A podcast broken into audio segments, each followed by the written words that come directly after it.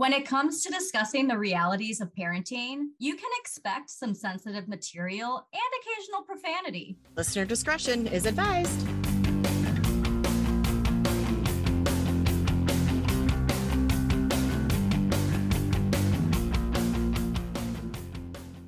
Welcome to Anonymous Mom, a podcast where two childhood friends reconnect to discuss mom life, adulting, and everything in between. And this week we are going to discuss resilience. Yay. Do we want to do we want to know Oh. these things that have happened and are slowly pushing us to just push through, push through? Well, yes, because last week we discussed the Sunday scaries and anxiety and the normalization of things that are not normal. Yep. The best way to cope with all that is to have some resilience.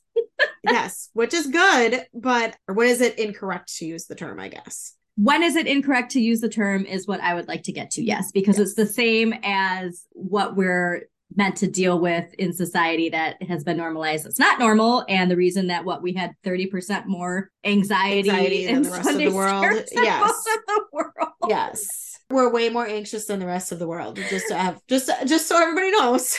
Um, also too, that might have been a pre-COVID. That could have been, yeah. So to start us off, let's talk about what actually is resilience. You know, we're told all the time kids are resilient, and that's been used as an excuse.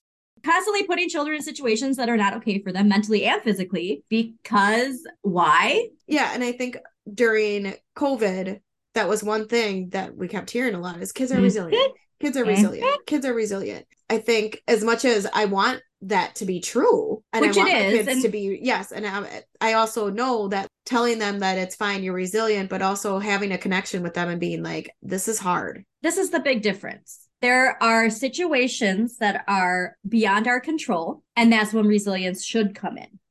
Yes. But then there's situations that are within our control as individual parents and as a societal collective. Yeah, there's shit that happens like COVID where we got to learn to deal with it. But then there's things where, well, we could actually just structure this differently and it would make life better for everyone. But no, just deal with it. That's Right. the difference. Right. you know, so that's what we're going to get to. It But can start. turn into like a get out of jail free card. Well, You're just and throwing it around. building your resilience. So that's what we're going Right. to get to is putting children and not just children, but adults too in situations like this where you're told to just deal with it. It doesn't build your resilience. And that's what we're going to find the difference between because again, that's it's it's just been a term that's been hijacked. Yes, kids are resilient and yes, you can build your resilience, but that doesn't mean we're constantly throwing ourselves in situations that we know our anxiety is telling us are not okay. Mhm. So, the definition quote, psychological resilience is the ability to cope mentally or emotionally with a crisis or to return to pre crisis status quickly. The term was coined in the 1970s by psychologist Emmy E. Werner as she conducted a 40 year long study of a cohort of Hawaiian children who came from low socioeconomic status backgrounds, end quote. So obviously resilience is something that's been around for a long time since the dawn of man. you needed Right. to be resilient to survive, but the actual term was coined in the 70s. Quote, despite numerous definitions of psychological resilience, most of these definitions center around two concepts adversity and positive adaptation. Many psychologists agree that positive emotions, social support, and hardiness can influence an individual to become more resilient, end quote. So those are the two key points there is adversity and positive adaptation. So I think too the reason that I get frustrated is because when people say, well, children are resilient, that resilience needs to be nurtured. It's like you were saying too with the fertilizing your brain, Mhm. what your doctor said. Yeah. We need to fertilize our children's brains by giving them healthy tools and finding ways to build that resilience because they're going to need it throughout the rest of their life. Yep. You know, it's not just something that you need when you're a kid. Just putting them in shitty situations and saying it is what it is doesn't build resilience. Right. And that's why we constantly have these cycles, generational cycles, these societal cycles. It's because we're kind of missing the point a little bit here. Yeah. So, a portion of psychologists believe that it is not the stress itself that promotes resilience, but rather the individual's perception of their stress and their perceived personal level of control, end quote. Those are two things that I think are really important. Yeah. Your individual perception of stress. So that's something too, where right now we're at a point where there's a lot of polarity that is being promoted to by the media and it's to see everybody as separate from you. Did you ever see I Heart Huckabee? Mm-mm. Okay, so this is a movie. It had Dennis Hoffman, Jason Schwartzman, Jude Law, and oh fuck, I can't remember who the woman was. Oh, Naomi Watts. So it's a movie where it's these two people who come from different walks of life, but there's this point where Dustin Hoffman plays a psychologist. Oh, Lily Tomlin too is a psychologist, and they take a picture of both of them in this existential crisis. Mhm. And both pictures of them crying are the same, even though what they're feeling is completely different. So the one guy is, you know, this CEO, total asshole, but the crisis he's feeling is the same as this other guy. Right. And so that's something where this is highlighting that an individual's perception of their stress is a big factor on how resilient you actually are. So Right, You and can I- look at that person who has everything and be like, what the fuck do they have? You know, but it's like none of that matters if they don't have the that- skills. the skills. Yeah. Right. Well, and I think it's funny because, okay, your individual perception of stress.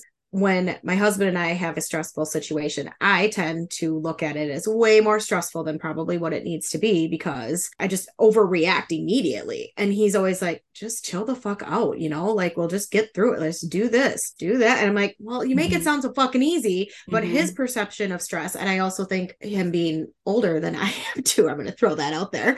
I think he's just built more resilience a little bit with his job also that his immediate reaction isn't to freak out where mine because then I lose control and you know Yep. that's a huge thing for me Well, your perception of control too. right that's what like being I'm very control freakish so when things don't go the way that I want them to go I have to learn to be more so I think even as an adult you have to decide okay my perception Mm-hmm. of stress is probably not as big as a deal as I need to make it Well, we need to go back to our childhood development as well. When we were children, did we have a sense of control over Right. our day to day lives, over situations that weren't okay? Mhm. That's a huge factor. The idea, too, that your perception of stress, you know, people want to bash astrology and the esoteric movement, but it really does make you feel that Yes. perception shift. Yeah. There is something in you that I think makes you go, okay, it's cool. It's going to be good. Mm-hmm. Just stop fucking getting upset about shit Mhm. and just go with it and trust the universe and your intuition. It's no different That- than having faith in religion. Exactly. And yeah, I also think too, if your your perception of stress, Mm-hmm.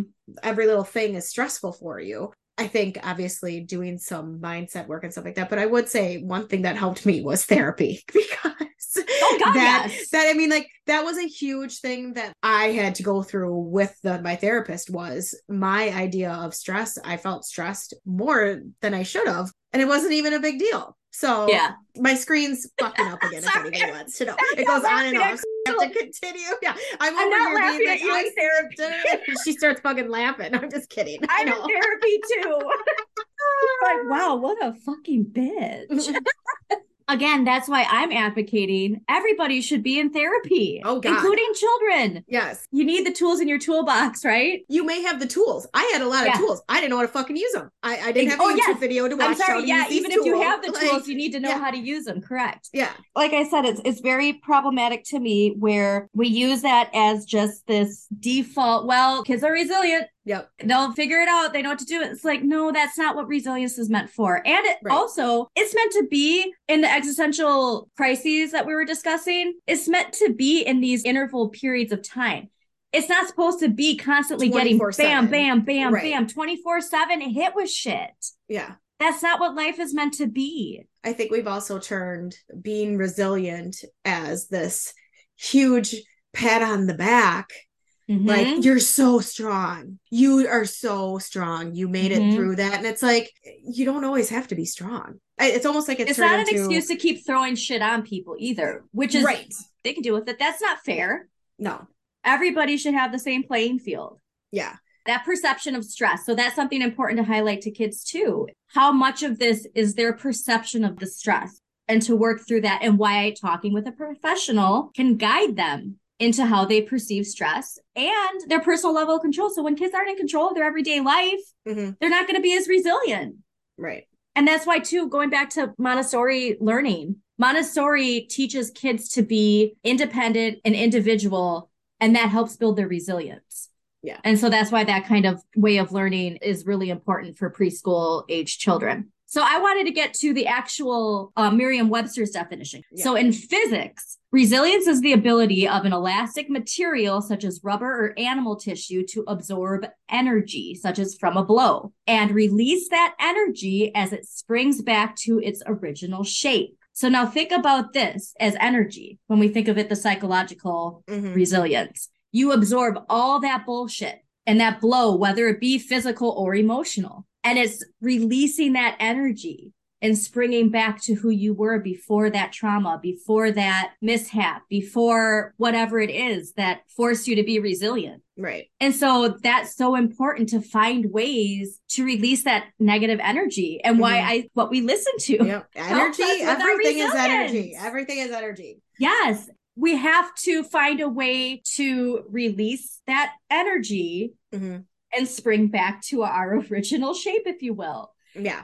And so that's why I'm going to bring up that book again, The Myth of Normal. When we aren't given the proper environment to build our resilience, to spring back to normal, to release that energy, you can't release that energy if you're bombarded with it every day Right. going back to the illnesses that we have and that we're dealing with. If you're not removed from the toxic environment, you're going to continue to be filled with toxic energy. hmm Fucking Merriam Webster's telling us this. Yeah.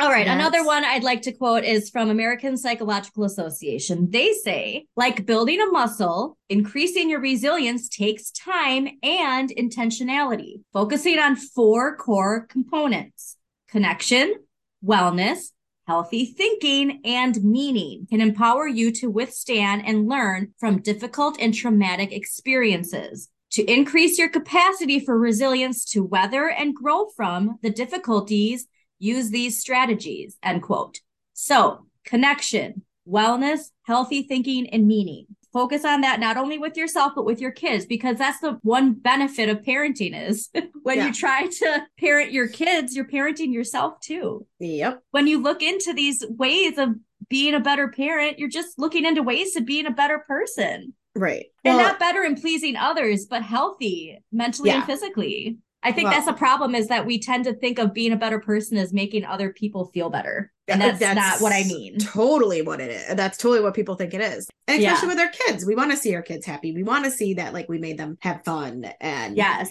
yeah. I had something I was gonna say about resilience. And then Oh, I'm sorry. like, is that resilience? No, and I can't remember what I but it was like, is that resilience or not? Now I'm trying to think what it was.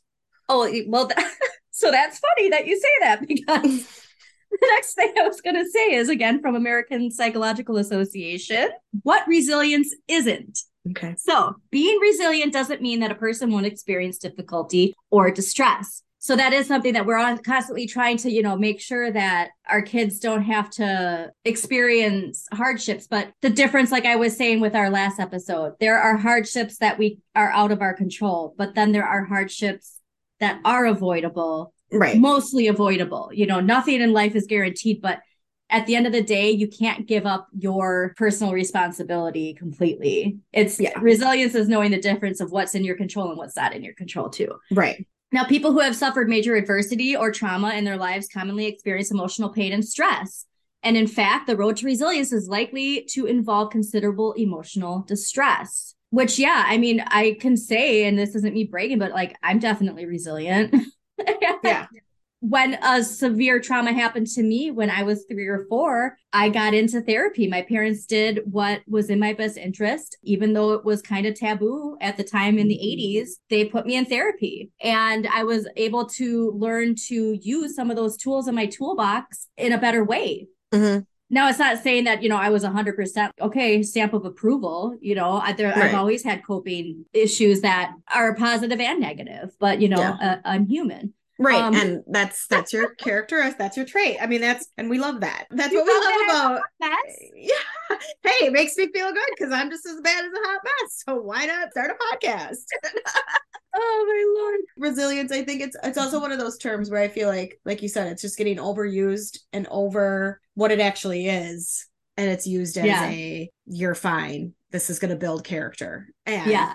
I think there are certain things that you have to go through to build character. I do 100% believe that. However, Mhm. putting them in a hard spot and be like, this is going to make you such a better person down the road is not always the way to go to make your kid a better person or No. yourself a better person, you know? Yeah. And again, you can say, like, oh, well, there's nothing you could do. Like, kids are just going to turn out how they want. Like, no, you can do the research. You can try the, and it's not saying this way is going to work or this way. is- It's called trial and error. That's how you get to any result. hmm You know, the instant gratification, and we just want the first. And sometimes the first way you do it does work out. Yeah. But then sometimes it doesn't. And then you go to the second or the third. And And I think a Um, lot of it has to do with admitting the way that you may be doing something may be wrong. That's a hard pill to swallow. And, And- I will tell you through therapy, there are certain things that I did as a parent Mhm. that I'm like, that was not a good idea. And this isn't blaming your parents or your grandparents, but you are the way you are because of how you were parented. And your parents are the way they are because of how they were parented.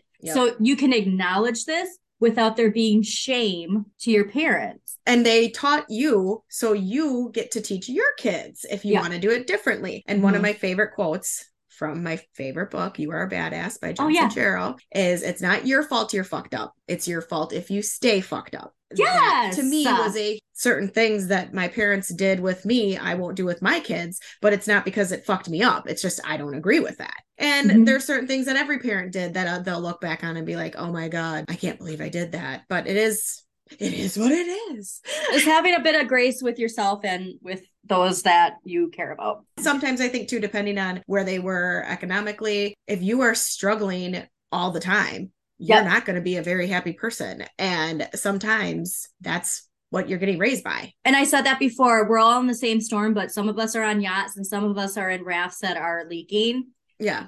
But what we learn too is that person who's on that yacht, they can be on that yacht and be looking at somebody else's yacht and that they don't have ice for their drink and that's just as bad. Like they, because they don't have any other context. They've never had to Right. experience any distress other than these minute things. But Right. their reaction to it But their stress is still there. can be stress. worse than Yeah. somebody who's dealing with bullshit every day. Yeah.